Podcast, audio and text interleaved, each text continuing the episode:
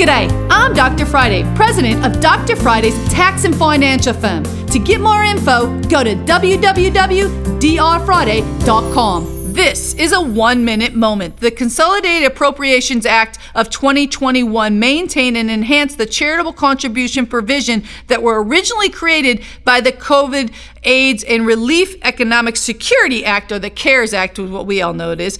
This means that taxpayers who did not or do not itemize can still deduct up to $300 and in 2021, if you're married, that will now become $600. Loophole, guys, you also have to do this in cash. It doesn't qualify if it's charitable contributions of clothing or other items. So make sure you're not leaving any money on the table when you do your taxes. You can catch the Dr. Friday call in show live every Saturday afternoon from 2 to 3 p.m. right here on 99.7 WTN.